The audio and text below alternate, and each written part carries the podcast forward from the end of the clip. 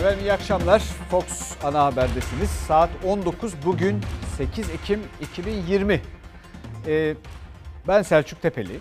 Bazen adımı unuttuğum oluyor böyle. Bugün e, hashtagimiz yani e, tabelamız çok ağır. Yani hem çok ağır gelişmeler var hem de bize çok ağır gelen şeyler var. O yüzden bize yazın. Biz de eğer vakit ve fırsat bulabilirsek anlatalım. Bugün e, arkadaşlar dediler ki her gün çok hazırlanıyorsun böyle A3 kağıtlarıyla. Uzun uzun yazıyorsun. Gerçekten bunlara hazırlanıyorum. E, bir günde hazırlanma. Çünkü e, mesele oluyor ondan sonra. Yayın uzuyor. Burada haberlerle ilgili süre sıkıntısı oluyor filan. Bugün hazırlanmadım. Ben olsam sizin yerinizde olsam bu haberi kaçırmazdım. Bakalım hazırlanmayınca ne oluyor onu göreceğiz, test edeceğiz. Efendim haberlere hemen geçelim. Dolu bir gündem var elbette. İlk önce Kıbrıs, Kuzey Kıbrıs Türk Cumhuriyeti'ne gideceğiz. E, biliyorsunuz 46 yıl sonra Maraş açıldı.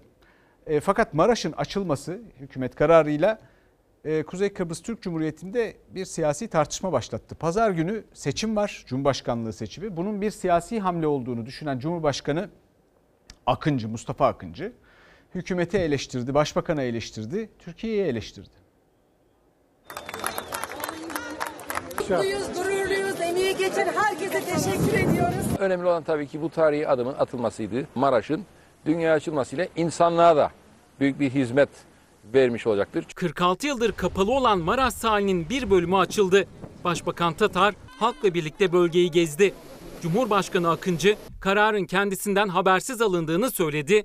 Seçime müdahale diyerek tepki gösterdi. Yapılanlar demokrasi adına yüz karasıdır. Bunun hiç lamı cimi yoktur. Seçimlerimize doğrudan bir müdahalenin devamıdır. Kuzey Kıbrıs Türk Cumhuriyeti için tarihi bir gündü bugün.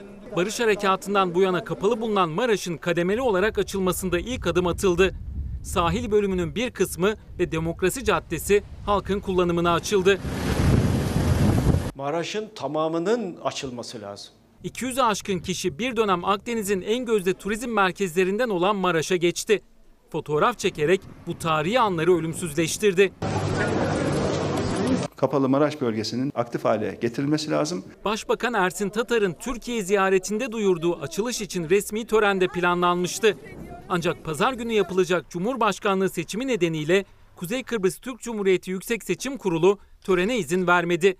Cumhurbaşkanı Mustafa Akıncı da Sim TV'de katıldığı programda Maraş sahilinin seçimlerden hemen önce açılma kararını eleştirdi. Böyle bir olayın seçim malzemesi yapılmasına hiçbir Kıbrıslı Türk'ün gönlü razı değildir. Milli bir meselede e, ki Kuzey Kıbrıs Türk Cumhuriyeti'nin bekası için, geleceği için fevkalade önemli bir adımdır. Seçim e, yatırımı veya seçime yönelik bir hareket yoktur. Bağımsız Cumhurbaşkanı adayı Serdar Denktaş da halka sandıklara sahip çıkma çağrısı yaptı. Her türlü oyun oynanabilir dedi. Maraş'ın açılmasına tepki gösteren Yunanistan'dan da skandal bir adım geldi. Türkiye ile yapılacak NATO toplantıları öncesi 29 Ekim Cumhuriyet Bayramı'nı kapsayacak şekilde Ege Denizi'nde Navtex ilan etti. Atış eğitimi yapılacağını duyurdu. Türkiye yanıtsız bırakmadı. 28 Ekim'de atış eğitimleri için Ege'de Navtex duyurusunda bulundu. Şimdi yavru vatanda bu tür tartışmaların açılması, başlaması diplomatik bir başarı mıdır? Bence onu tartışmamız lazım. Bu arada Kuzey Kıbrıs Türk Cumhuriyeti'nin Yüksek Seçim Kurulu burada da görüyorsunuz. Bu açılışı haberde de e, izlediniz. Bu açılışın resmi olarak bir törenle yapılmasına izin vermedi. Çünkü pazar günü seçim var. Bana kalırsa hassas bir davranış. Kuzey Kıbrıs Türk Cumhuriyeti'nden yavru vatandan bir demokrasi dersi de diyebiliriz buna. Karabağ'a geçelim. Cenevre'de biliyorsunuz bugün başlaması gereken e, ateşkes görüşmeleri Ermenistan'ın katılmamasıyla aslında yarım başladı. Başladı sayılmaz. Bu arada Azerbaycan işgali bitirmekte kararlı.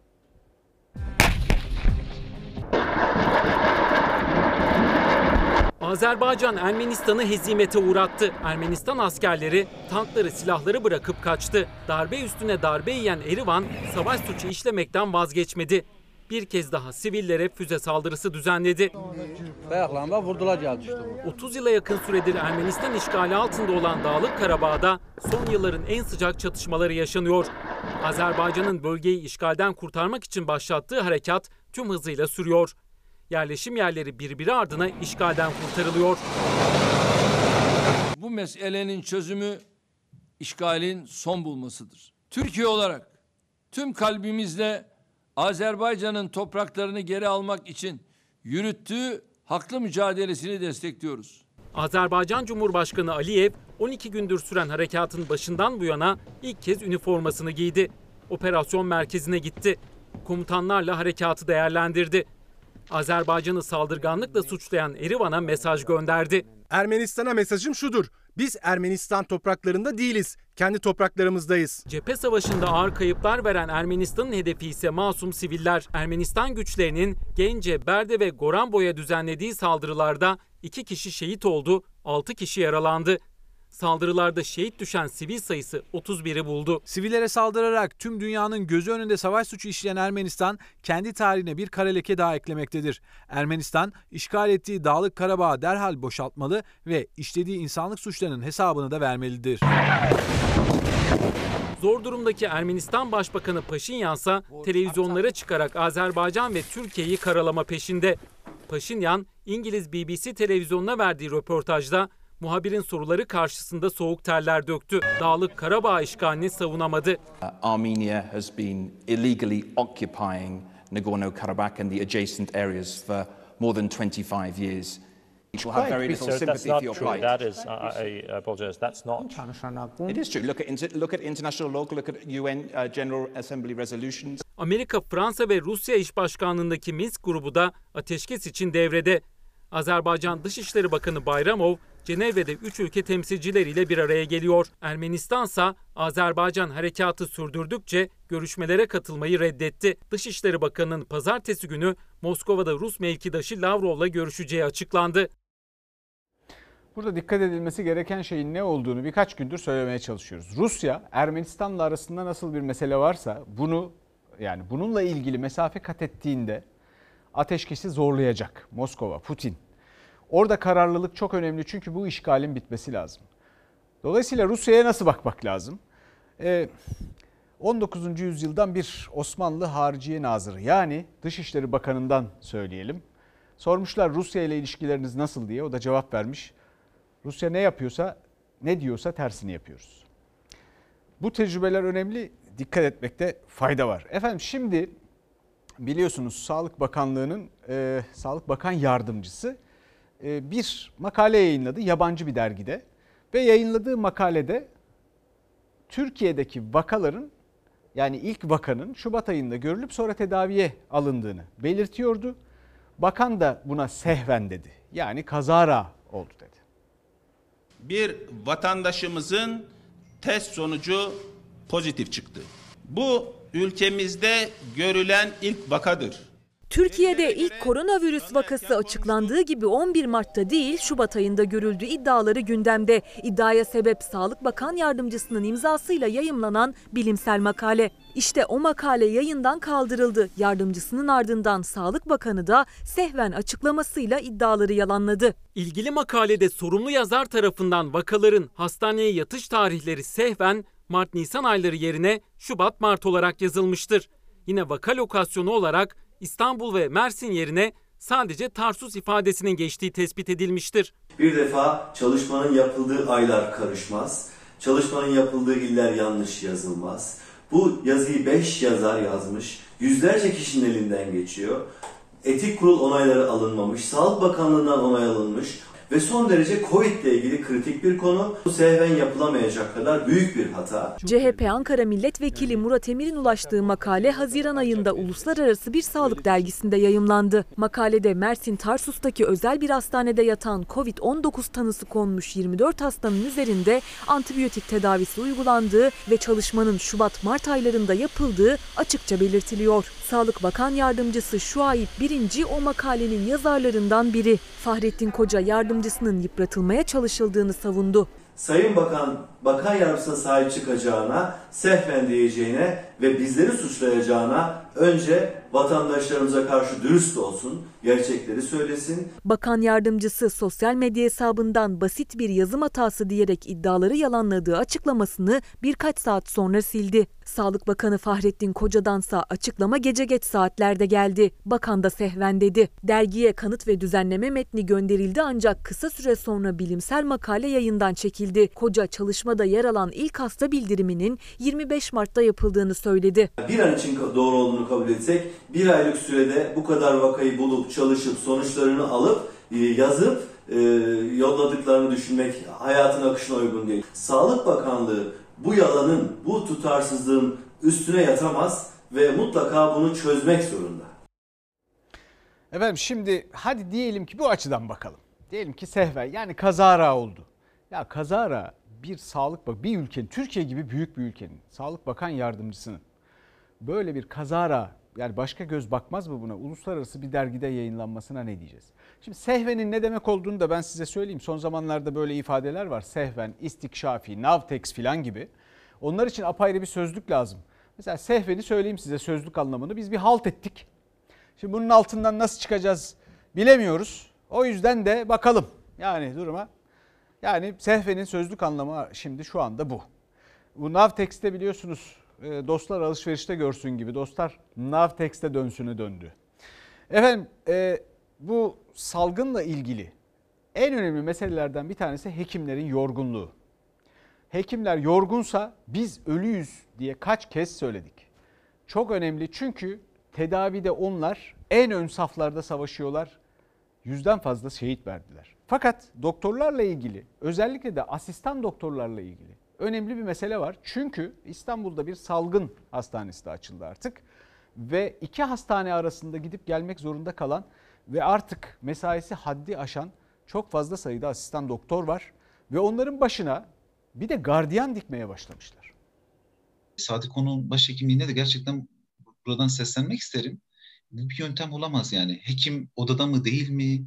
Hekim nasıl çalışıyor? Yani bu bir yöntem olamaz. Güvenlikçiler üzerinden e, hekimleri baskı altında tutma meselesi gerçekten kabul edilebilir değil. İddia çok çarpıcı. Bakırköy Sadi Konuk Eğitim ve Araştırma Hastanesi'nde asistan hekimlerin başında güvenlikçilerin bekletildiği öne sürüldü. Hem kendileri sosyal medyadan duyurdu hem de İstanbul Tabip Odası. Neredeyse e, hastanedeki bütün asistanlar ortalama 7 nöbetlerini, mesainin üstüne 7 geceyi orada tutuyorlar. Nöbet ertesi izni olmadan e, çalışmaktan bahsediyorum. 30 küsür saatler re varan çalışmalardan bahsediyorum. Seslerini sosyal medyadan duyurmaya çalışıyor asistan hekimler. Çünkü onlar hem Sadi Konuk Hastanesi'nde hem de pandemi hastanesinde çalışıyor. Yani mesai üstüne mesai yapıyorlar ve 24 saati geçen mesai süreleri boyunca resmi hakları olan dinlenme ve yemek molalarına dahi çıkamıyorlar. Ve iddialarına göre güvenlik görevlilerinin gözetimi altındalar. İstanbul'da Sadi Konuk Hastanesi'nde çalışan asistan hekimler Profesör Doktor Murat Dilmener pandemi hastanesinin açılmasıyla birlikte iki hastanede birden nöbet tutmaya başladı. O ülke bir de iddialarına göre baskı eklendi. Asistan hekimlerin bazı sosyal medya paylaşımları var. Ee, örneğin şöyle bir tweet var. Mola veriyor mu çalışıyor mu diye doktorun başına güvenlik dikilen bir ortamda 8 saatlik nöbetle yemek molasına çıkılamıyor diye bir paylaşım var. Ne yazık ki bunları gerçekten ifade etti e, asistan arkadaşlarımız Sadık Konuk'taki o toplantıda. Yani utanç verici bir şey. E, yani hastaların arasında e, işte güvenliklerin hocam hızlı bakın birçok hasta bekliyor gibi e, hastaları da kışkırtabilecek e, bir uslup kullandıklarını ifade ediyorlardı. İşte bu paylaşımları nedeniyle asistan hekimler hakkında inceleme başlatıldı. Başhekimliğe çağrıldıklarını ifade ettiler o attıkları tweetler nedeniyle. Bu yöntem de klasik e, aslında sindirme metotlarından birisi. İstanbul yani, Tabip Odası Yönetim Kurulu Başkanı Doktor Murat Ekmez plansızlıktan şikayet etti. İki hastane arasında koşturan doktorların maddi manevi tükenme noktasında olduklarından da. Yetişemedikleri için yani tutanakta tutulduğu için çoğu şeyden sonra hızla taksilere e, attı, atlamak zorunda kaldıklarını ama taksiye para yetiştiremediklerini ifade ediyorlardı. Bir e, hastane kurmuşsunuz. Bu arkadaşlarımızın oraya nasıl gideceğiyle ilgili hiçbir planlama içerisine girmemişsiniz. Efendim bir son dakika gelişmesi var şimdi onu paylaşalım. Hepimizi çok ilgilendiriyor.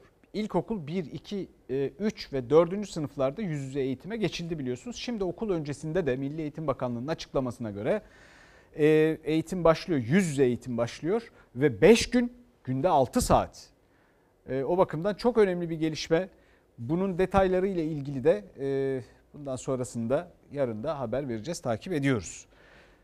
Efendim bir seçim, ara seçim gündemi oluşmaya başladı. E, bu ara seçim gündeminin formülleri son derece karmaşık. Tabii ekonomide, adalette, e, işte e, ülke içinde işler sarpa sarmaya başlayınca bizde bu gündem hemen oluşur.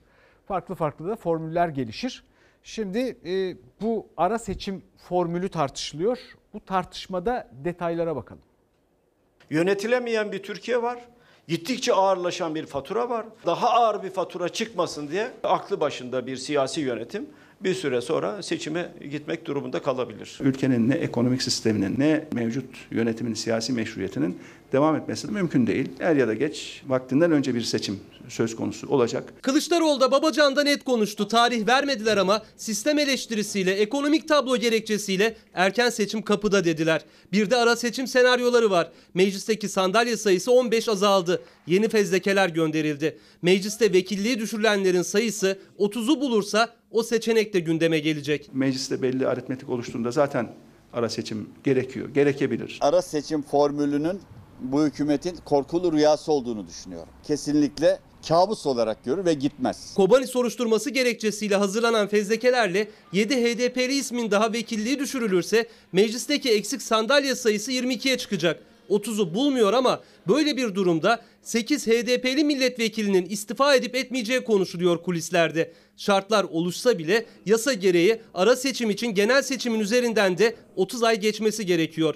Olası ara seçim için en erken Ocak ayına işaret ediyor takvim. Bir takım bypasslar, parti kapatmaları üzerinden ve yeni partilerin bizim seçime girmememiz üzerinden yürütülecek senaryoların hepsini kırar parçalar yerle bir ederiz. Hangi şartlarda bir seçim olursa girebilmenin yollarını bulacağız. Davutoğlu senaryoları dillendirip iktidara res çekti. Sözleri ittifak dayanışması olarak yorumlandı. Millet İttifakı yeni partilerle temasta. Kılıçdaroğlu bu kez Deva Partisi Genel Başkanı Babacan'a hayırlı olsun ziyaretine gitti. İttifak soruldu. Kurultayda verdiği dostlarımızla iktidar olacağız mesajı. Dostlarımızla e, neyi kastettiğimi açıklamıştım. Bu ülkenin çiftçileri, işçileri, emeklileri, Deva Partisi e, siyaset dünyamızın e, yeni bir yıldızı. Bugün içinde zaten bir ittifak gündemde değil. Seçim satım haline girersek e, belki oturulur e, seçim yasasında değişiklik yap, yapılmazsa ki gündeme gelebilir konuşulur. Kılıçdaroğlu Millet İttifakı için seçim şartları oluştuğunda dedi kapıyı açık bıraktı. Muhalefet iktidar gibi 2023'e değil seçim saatini daha erkene kuruyor. Kılıçdaroğlu seçim, ekonomi, iç ve dış politikada ülkenin öncelikleri dedi. Cumhur İttifakı'nın gündem değiştirmeye çalıştığını savundu. Bahçeli hedefindeydi. Allah aşkına Türkiye'nin gündemi milyonlarca işsiz var ya. Bunların derdi Anayasa Mahkemesi. Bahçeli Anayasa Mahkemesi ile uğraşacağına niye Uygur Türklerin hakkını savunmuyor? Erdoğan'a diyor ki şu anlaşmayı imzalamazsan ben bir daha sana destek vermem. Niye diyemiyor? Efendim şimdi günlerdir Ali Edizer'i tartışıyoruz, konuşuyoruz. Türkiye onu konuşuyor biliyorsunuz. Konunun ne olduğunu da biliyorsunuz. Gülhane Eğitim ve Araştırma Hastanesi eski adı GATA yani Gülhane Askeri Tıp Akademisi efsaneydi biliyorsunuz. Şimdi onun başhekim yardımcısı Ali Edizer. Ee, biliyorsunuz ikinci yaşalım filan bir şeyler söyledi. Medeni kanunu eleştirdi. Yani bu ülkenin cumhuriyetin kurucu değerlerine muhalefet eden laflar etti ve bunu da çok zevzekçe yaptı. Biliyorsunuz hallerini yani bir çeşit yani nasıl izleyeceğimizi bilemediğim bir biçimde ama makamı önemli. Yani bu e, ne tür bir gösteriydi bilmiyoruz ama makamı önemli. O makamla ilgili de bir tartışma var şimdi. E, o vaktin yani ona o kadroyu veren hatta ona kendi özel kalem müdürlüğünü veren Recep Akdağ eski Sağlık Bakanı. Onunla ilgili bir değerlendirme yapıyor. Neyin üstüne diyor ki e, bu arkadaş anormal biri diyor. Karşılığında da söylenen şu Recep abimle yakın çalıştım. Evet, Recep abimle yakın çalıştım. Benimle 2012'de çalıştı. Bana 8 ay özel kalem müdürlüğü yaptı. Uyum sağlayamayınca ayırdım. Bu arkadaş anormal. 8 yıl öncesine kadar Recep Akdağ Sağlık Bakanı, Ali Edizer bakanın en yakın bürokratı, özel kalem müdürüydü. En son GATA başhekim yardımcısıyken skandal ifadeleri ortaya çıktı. Görevden alındı. Sağlık Bakanlığı'nda menzil yapılanması tartışmaları arasında eski bakanla eski özel kalem müdürü birbirine ters düştü. Recep abimin ekonomik koordinasyon kurulunda Bakanlar Kurulu'nda hekimlerin ve diğer sağlık çalışanının özlük haklarının iyileştirilmesi konusundaki çabasına bizzat şahidim. Bana Recep abi diyebilecek biri değil. Bir tane kendini bilmezden dolayı bizim hakkımızda hüküm verilmesi yanlış. Sayın Recep Akdağ döneminde menzil tarikatı mensuplarının Sağlık Bakanlığı'nda ciddi kadrolaşmaya gittiğini bütün kamuoyu biliyor. Biz de biliyoruz. Bir profesör bir adamın anormal olduğunu 8 ayda nasıl anlayamamış? Ali Edizer 2009 yılında Sağlık Bakanı Recep Akdağ döneminde Sağlık Bakanlığı Tedavi Hizmetleri Genel Müdür Yardımcılığına getirildi. Bakan görevden alınca Genel Sağlık Sigortası Genel Müdürü olan Menzil Şeyh'inin damadı Hasan Çağıl yanına aldı. Recep Akdağ ikinci kez Sağlık Bakanı olunca Ali Edizer bu kez bakanın en yakınındaki isim özel kalem müdürü oldu. Yükselmeye de devam etmiş. Hiç boş kalmamış. Şu anda Türkiye'yi yöneten siyasal iktidarın gündeminde liyakat yok, yandaşlık var. Sağlık Bakanlığı'na atanan e, bu zat.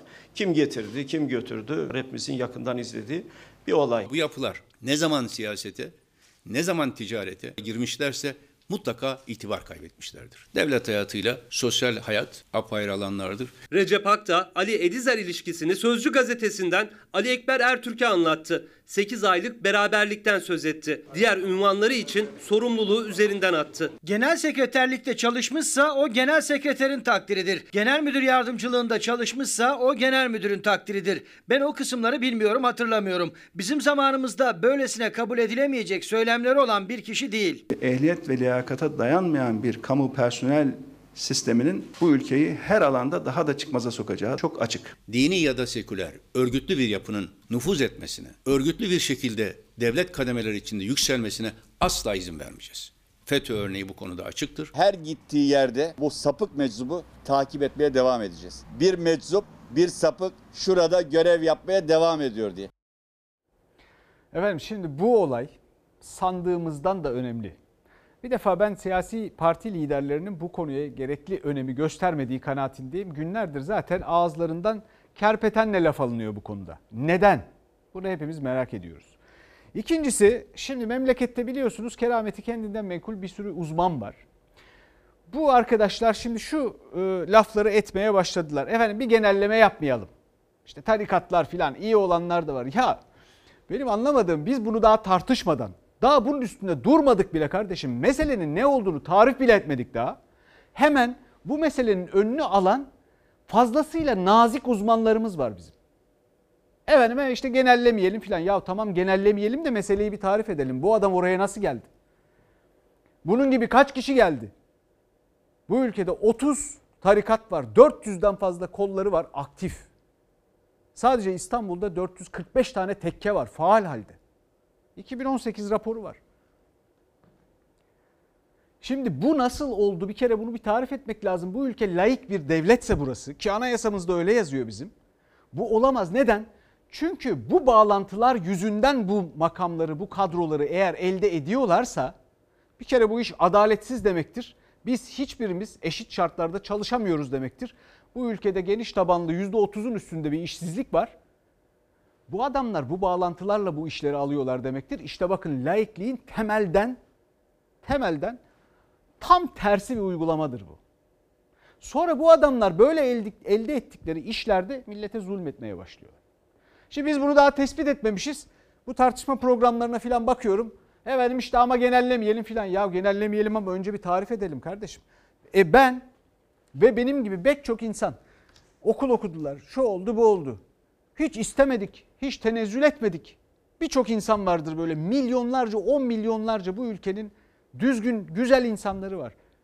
Efendim ne gidip bir tane tarikatın, tekkenin, şunun, bunun, zaviyenin bilmem nenin kapısına efendim yüz sürdüler. Tanımazlar, etmezler, bilmezler. Çalıştılar, vergilerini verdiler, okul okudular. Bir lira, bir lira efendim herhangi bir burs falan bir şey almadılar. Yurt dışına gidip bunlardan falan burs alan bir sürü insan geri dönmüyor zaten. Biz dönüyoruz bu ülkenin hiç kimseleri. Dönüyoruz. Bu ülkeye hizmet etmeye çalışıyoruz. Sonra bakıyoruz bu adamlar bir yerlerde olmakla da kalmıyorlar. Böyle abuk subuk konuşuyorlar. Tepene biniyorlar. Sana sağda solda eziyet ediyorlar. Sonra bakan bey de diyor ki 8 ay çalıştım ama bilmiyorum o sorumlu bu sorumlu. O zaman bakanlık yapmayacaksın kardeşim bu ülkede. O kadar ucuz bir ülke mi burası? Burası büyük bir ülke ya. Efendim şimdi yüz binlerce insan var tabii iş bulmaya çalışıyor bu ülkede. Milyonlarca var yüz binlercesi de atamaya e, bir şekilde bütün hayatını bağlamış. KPSS sınavına girmiş. Efendim işte kazanmış. E, o insanlar atama bekliyorlar. Ya çünkü işsizin tek umudu atama olmuş. Benimle bir beraber 39 sağlık branşından olan binlerce arkadaşımın sesinin duyulması için şu an burada konuşuyorum. Yıllardır aldığımız eğitimin getirdiği haklı bir istek olarak atanmak istiyoruz. Bir yanda sağlıkta haksız yükselişler, merdivenleri beşer onar basamak çıkanlar konuşulurken diğer yanda merdivenden bir adım dahi atamayan yüz binlerce genç var. Esra Akkurt onlardan biri. 2018 yılında KPSS'ye girdi, atanamadı. O iş beklerken 2020 yılında bir sınav daha oldu ve sonuçlarının açıklanmasına da sayılı gün kaldı. Pandemi sürecinin de getirdiği etkilerle beraber insanlar hastaneye dahi gitmeye çekinirken biz sahada olmak istiyoruz. Çünkü fazlasıyla ekonomik kaygımız var ve hayatımızı devam ettirmek zorundayız. Ettiremiyor musun? Ettiremiyoruz bu şekilde tabii ki ettiremiyoruz. 39 tane branşımız var. 39 branş toplam 500-600 bin kişi bekliyor ve her sene 50-55 bin tane yeni mezun çıkıyor. Ömer Eraslan önce ameliyat teknikerliği okudu. Atanamadı. İşsizliği sürünce bu kez 4 yıllık hemşirelik bölümünü okudu. 2018 yılında da KPSS'ye girdi. Ancak son Temmuz atamasında da adı çıkmadı. 35 yaşında hala işi yok. İşsizlik çok ağır. Biz de biz İstanbul'da yaşıyoruz. Başkasının eline bakıyoruz. Başkasından bir e, medet umuyoruz. Yetkililerden gelecek en ufak bir açıklamayı böyle her an her saniye takip ediyoruz. Bakın gün demiyorum bile. Her an her dakika hepimiz kilitlenmiş durumdayız. Yani Emin olun bugün kılavuz yayınlanacak dese binlerce gencin umudu tekrar yeşerecek ve bununla beraber binlerce haneye böyle bir bayram havası yayılacak. 2018 yılında KPSS'ye girenlerin gözü kulağı Sağlık Bakanlığı'ndan gelecek bir haberde. Onlar beklerken 2020 sınavına girenler de mağdur olduklarını söylüyor. Pandemi nedeniyle sınava geç girdiler. 600 bin adayın puanı henüz açıklanmadı ama onlar da alıma yetişmek istiyor. Biz size röportaja gelirken 2020 mezunlarından mesaj bombardımanı geldi. Hayır onlar atanmasın biz atanalım diyorlar. Yani böyle yıl yıl KPSS'ye girenler arasında da bir çekişme mi var? İstiyorlar ki 22'sinde açıklansın, 23'ünde kılavuz çıksın. İşte e, öbür ayın başında biz işbaşı yapalım. Ya Türkiye tarihinde böyle bir süreç yaşanmadı hiçbir zaman. Bizim için son şans. Ya bizim için şu hafta çok kritik bir hafta. İşsizlik, ekonomik sıkıntı kadar onları yoran bir başka sorun daha var. O da belirsizlik. Önümüzü görmüyoruz. Hatta şu anki bu gökyüzünde daha beter bir durumdayız. Tamamen sisli, puslu bir gün sonramızı bilmiyoruz. Şimdi görmeniz lazım. Bu insanlar atama bekliyorlar. Bu arada da farklı yıllarda KPSS'ye girmiş atama bekleyen pek çok kişi var. Ben görüyorum tepkilerden. Sınav kazanmış. Elbette bir partiden şuradan buradan ya da bir tarikattan falan birileri araya girmediği için elbette böyle bekliyorlar bir yandan da. Umutla bekliyorlar ama işte mülakat falan gibi şeyler de çıkartıldı. O insanların önüne engel olarak beklemeye devam ediyorlar. Fakat o arada da öyle bir hale geldik ki biz neredeyse bu atama bekleyenler, işsizler, gerçekten hayata tutunmaya çalışan insanlar ya biz açlık oyunları oynuyor gibiyiz. Herkes birbirini ezmeye çalışıyor. Hayır onları almasınlar. Onların meselesi gerçek mesele değil. Bizimki diyen farklı yıllarda KPSS sınavı kazanmış insanlar var. Bu ülke bunu hak etmiyor canım. Bu nasıl olacak? Şimdi bu bir eşitlik ve adalet meselesidir. Bir ülke eğer eşit ve adil çalışma hakkı tanımıyorsa, yani liyakatle insanları makamlara, mevkilere ve işlere yerleştirmiyorsa ve bunun içine böyle tarikattı, cemaatti, şuydu buydu böyle şeyler karışıyorsa o ülke layık bir ülke olmaktan uzaklaşıyor demektir. Bu anayasaya aykırıdır kardeşim. O yüzden de şimdi tekrar ediyorum bu yorumcular efendim biz bunu genellemeyelim filan diyeceklerine önce bu sorunun tarifini yapsınlar. Bunun ne kadar hasar verdiğini bir görelim bu çocuklara, bu gençlere, bu insanlara, hepimize. Bir görelim bunu. Bir görelim. Zaten kimse nezaketini bozmuyor. O kadar sabırlı insanlar yaşıyor ki bu ülkede. Bakın bu gençlerin hiçbiri böyle şeyleri gündeme getirmemiş. Bunlardan bahsetmemişler. Herkes birbirini kabul etmeye hazır. Zaten kucaklaşıyoruz. Bir müsaade etseler. Kucaklaşıyoruz zaten. Bu millet büyük millet yahu. Şimdi başka bir habere gideceğiz. Bu haberin sonunda son bir dakikaya bırakacağımız bir çalışma var. Ve aslında Türkiye'nin gerçek meselesinin ne olduğunu bir miktarda tarif etmiş olacağız. Bir kentsel dönüşüm projesi var biliyorsunuz yürüyor. Bu kentsel dönüşüm bizim için önemli. Niye önemli? Çünkü depreme dayanıksız. Çünkü biz ölmekten korktuğumuz, ölme ihtimalimiz bulunan çürük evlerde yaşıyoruz. Bir de berbat mimarileri, şunları bunları. Hepimizin her an psikolojisini, hayatındaki standardını, geleceğe dair hayallerini, her şeyi etkiliyor bu. Bundan kurtulmanın bir yolu olabilirdi. Kentsel dönüşüm bunu sağlayabilirdi. Ama bu olmadı. Ne oldu? Efendim müteahhit cünsa, müteahhit söyleyemedim, konuşamadım kusura bakmayın. Tekrar ediyorum, baştan alıyorum. Müteahhit cuntasının e, suistimaliyle gene bambaşka yerlere gitti bu iş. Vicdanları sızlatan bir takım işte yapı bina boşaltmalar şunlar bunlar oluyor. Yani bunlar neredeyse gaspa varıyor. Bakın orada insanlar ne şartlarda sokağa atılmışlar ve neler yaşamaktalar. Pardon, pardon. Olur mu ama? Sokağı kapatın en azından, şerit yok. Bak çocuk koştu yanımızdan. Dar değerimiz yok yani. Evet. 50 senedir 67 yaşına kadar çalıştık, vergi verdik, her şey yaptık. Bu vatanın evladıyız. İşte böyle çökme usulü elimizden alınıyor ve yürü git diyorlar. Ne halim varsa. Ne halim varsa gör. Maalesef. 60 yaşındaki Avni döneminde 6 yaşındaki Ahmet'in Ayşe'nin de Kirazlıtepe'de hissettiği bu değersizlik. Çocukların başına camlar yağarken koa hastası Avni Bey'in ilaçları, elbiseleri, tüm eşyaları o evde yokken apar topar kamyona yüklendi. Komşusu Naci Bey de hiç gelemedi. Çünkü artık yürüyemiyor. Kentsel dönüşüm bahanesiyle elektrikleri kesildiği için isyan etmişti Fox'a. Elektrik yok. Ah, yok. Karanlığa gömülen 82 yaşındaki adam gece düştü, kalça kemikleri kırıldı. Şu anda bir buçuk ay hiç kımıldamadan yatacak. Son günlerinde bile adamı çok kötü durumda bırakıyorlar. Elektriksizlik karanlık yüzünden mi düştü? Karanlık yüzünden çıkamamış. İstanbul Üsküdar'da Çamlıca'nın eteğinde Kirazlıtepe'de kentsel dönüşüm yıllardır sancılı bir şekilde sürüyor. Son olarak da burada oturanların sürekli elektriklerinin kesilmesiyle taciz edildikleri iddiası var. Nereye gideceklerini bilmeyenler var.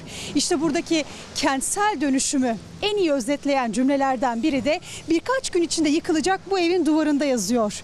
Bundan sonra herkes kendi metrekaresinde. İşte o metrekare hesapları İstanbul'da ranta dönüştü. Kirazlıtepe'de 3 yıldır hak sahiplerinin talep ettiği karşılıklı sözleşme, taahhütname verilmedi bakanlık ve ilçe belediye tarafından. Tek bir kağıt var ortada. İmza şartı konulan muvafakatname yani tüm hakların teslimi için izin belgesi. Babamın mülküydü 50 yıldır. At imzayı git. Anlamını bile bilmediğim muvaffakatname adı altında imza at git diyorlar yani. Aslında olay çok basitti. 15 dakikada çözülebilecek bir konu. Niye sözleşme? 3 yıldır molozlar toplanmıyor. 3 yıldır parça parça evler yıkılıyor. Asbest soludu burada insanlar. Ventolinim var. İşte bu var. İlaçlarımı bulamadım yalnız. Yeniden parasıyla alacağım. Nereye koyduğumuzu bilmiyoruz diyorlar, götürüyorlar. Eşyaları belediye ekipleri mi topladı? Belediye ben hiç sadece haber verdiler 8'de Bakırköy'den buraya geldiğimde eşyalar boşaltılıyordu. Siz neredeydiniz? Oğlumun çalıştığı dükkandaydım. Orada kalıyordum.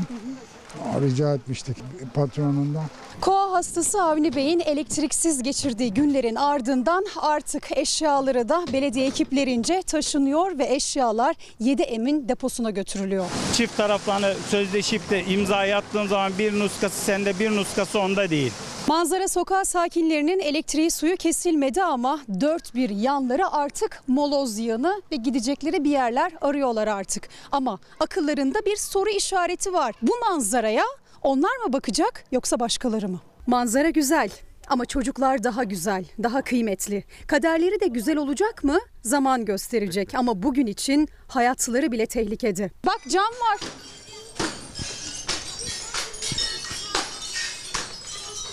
Hala devam ediyorlar. Şimdi buradan birkaç haber arka arkaya. Şimdi en son bu haberle beraber benim anladığım bu ülkede asıl mesele bizim yerleşik düzene henüz geçmemiş olmamız sanki. Çünkü herkes birbirinin işini, evini, şunu bunu yıkmaya çalışıyor gibi. Herkesten kastım da bir başka yurttaşımız, bir başka yurttaşımızın değil. Siyasi iktidarlardan bahsediyorum. Yani seçim kazanan fetih yapmış gibi hissediyor ve sonra yağmayı hakkı gibi görüyor galiba. O zaman burada yeni bir toplumsal sözleşmeye ihtiyaç var. Bunun se- sekreteryasını yürütecek olanların da siyasete asla girmeyeceğini galiba beyan etmesi gerekiyor. Şimdi son bir dakikaya bunu bırakalım. Bunu konuşalım son bir dakikada. Burayı çok fazla akademik laf, laflarla uzatmayalım.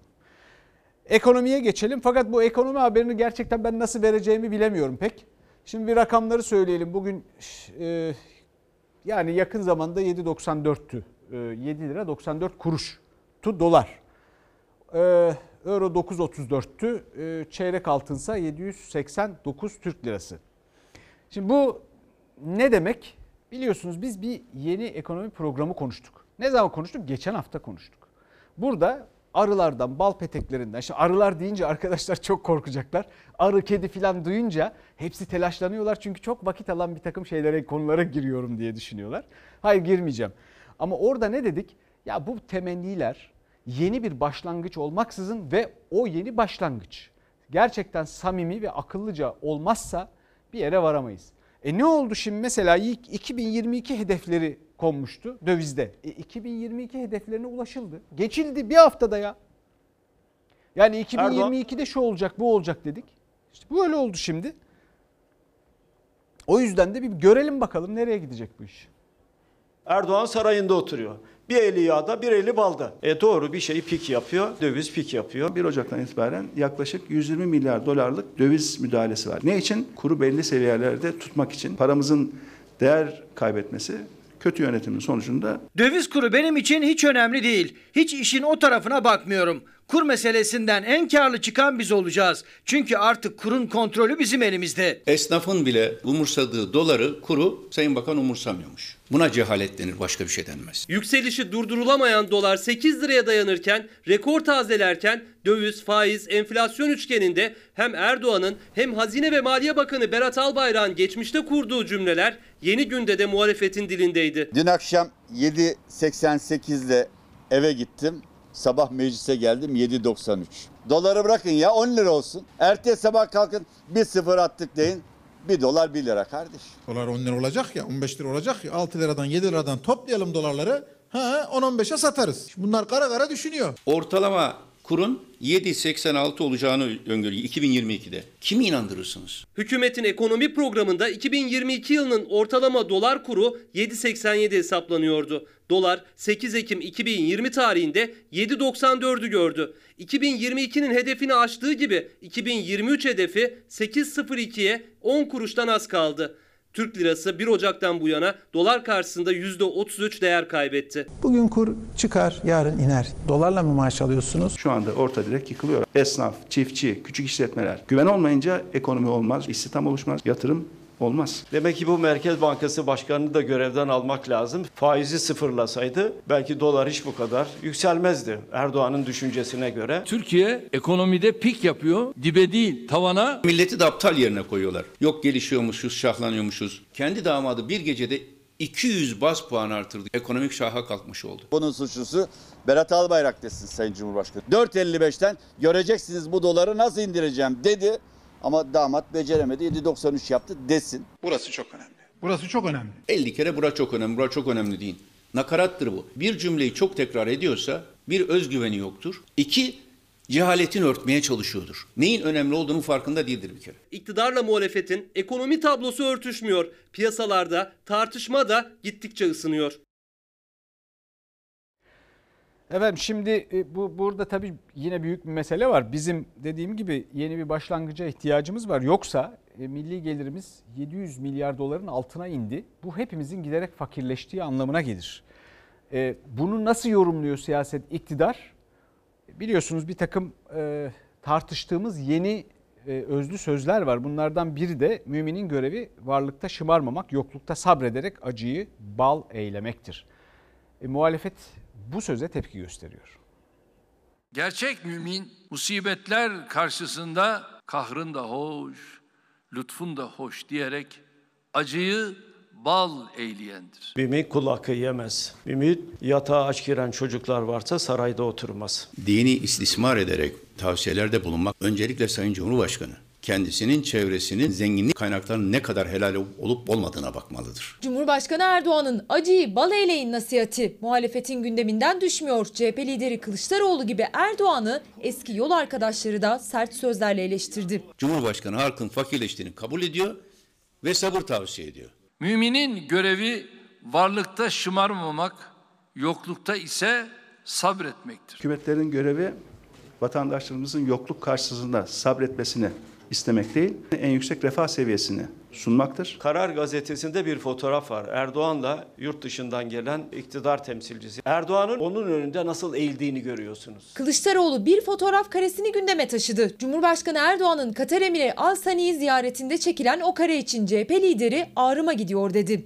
Niye eğiliyor? Para için.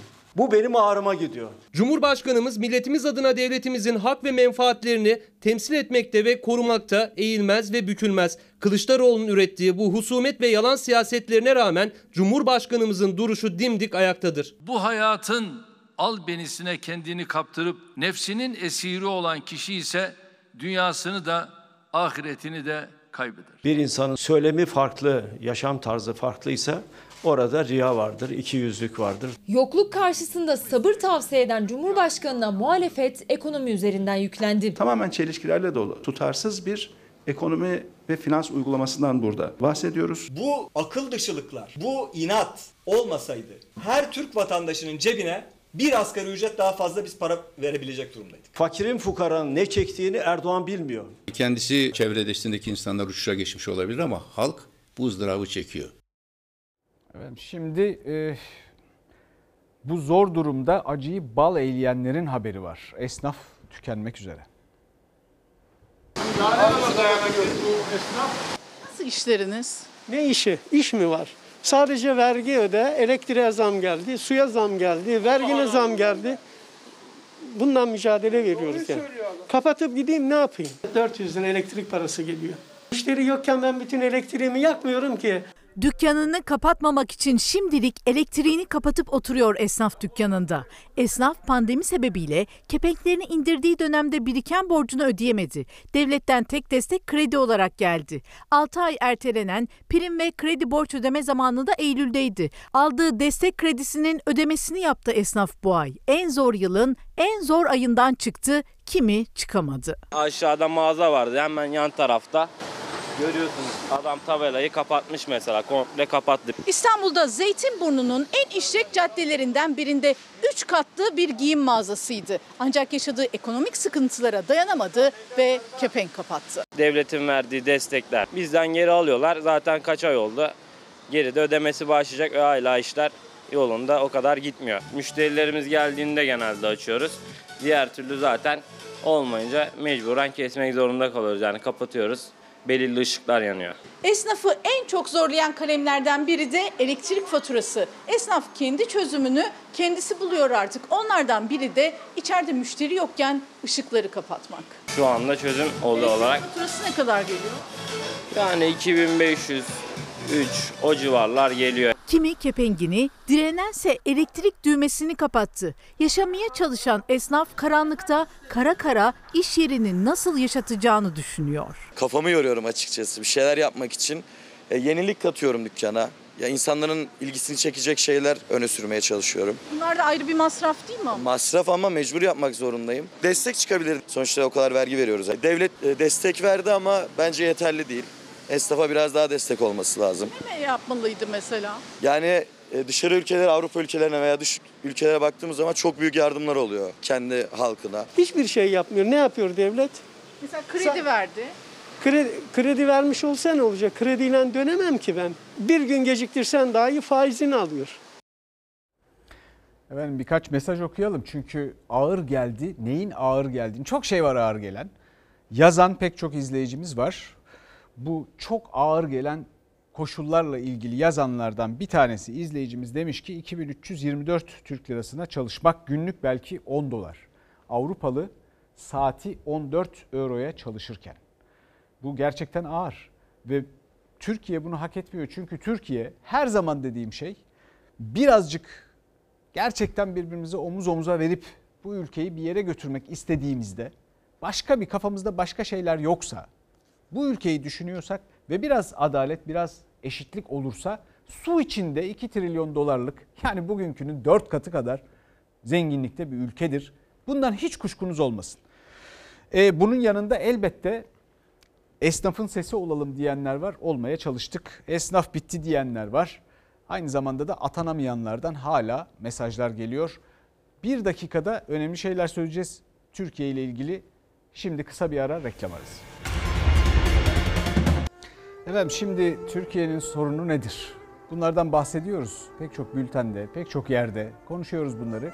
Fakat bunlara çare üretiyor muyuz? Öneriyor muyuz? Şimdi bunlardan bahsederken kahırlanıyoruz. Ağlanacak halimize zaman zaman gülüyoruz da bir takım izleyici yorumlarına bakıyorum. Bu biraz çaresizlikle ilgili dengesiz tepkiler. Hepimizde var bu. Çünkü bizim yapmamız gereken sorunun ne olduğunu gerçekten tarif etmek. Türkiye her bir seçimden sonra seçimi kazananın bir fetihmiş gibi düşünüp sonrasında bir yağmaya giriştiği bir ülke olmamalı. Bizim yeni bir toplumsal sözleşmeye ihtiyacımız var ki kimse kimsenin hakkını gasp etmesin. Herkes kendine çalışabileceği bir adil yol bulabilsin, önerilebilsin, devlet bunu yapabilsin. Daha sonrasında Türkiye'de şirket ömrü ne kadar biliyor musunuz? Ortalama 70 yıllarında, 70 yıllarda bir insan ömrü var. Şirket ömrü 12 yıl. Bu olamaz. Bu olamaz. Patronları sahibi oldukları şirketlerden zengin. Bu da olamaz. O zaman ne yapacağız? Eşitlik, adalet. Bununla ilgili gerçekten çalışmamız lazım. Üstüne düşünmemiz lazım. Çünkü bunları yapabilirsek Türkiye gerçekten çok daha zengin bir ülke olabilir. Bugünkünden 4 kat mesela. Efendim e, iş yaşamında eşitlik kitabını yazmış Doktor Hicran Atatanır. Bence ilginç şeyler söylemiş içinde. Okumaya değer. Tam da bugün konuştuğumuz konulara temas ediyor bir yandan da. Bizden sonra Mucize Doktor'un yeni bölümü var. E, bugünlük bu kadar. İyi akşamlar. E, görüşmek üzere. Mevlana'ya